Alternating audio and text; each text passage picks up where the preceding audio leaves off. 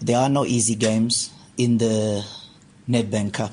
I think if you just look at all the upsets that have happened already, uh, it goes to show that. Um, you know, it definitely is a cup of upsets, uh, David versus Goliath. And I think going into this one, we definitely the underdogs, uh, looking at the log position of the two teams.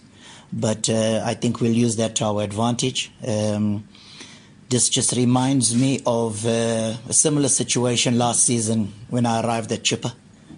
Uh, similar position in the league, and um, basically use the cup to get some momentum, and um, and it really helped us. Um, the run in the cup gave us some momentum and confidence going into the league, and ultimately we we we we done well in the league. So we definitely want to use this opportunity in the cup to gain some momentum, gain some confidence, and uh, and try and progress as far as we possibly can. We're not making too many changes um, in the team.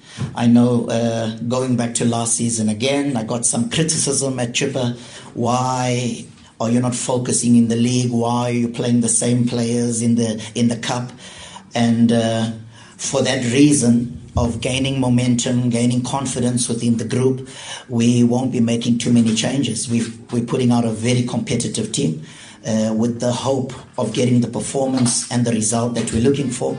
Uh, and like I said, most importantly for us is to make sure that uh, we get that momentum, we get that confidence within the team moving into the league. So yeah, it's a big game for us, uh, not just progressing, but in terms of the bigger scheme of things.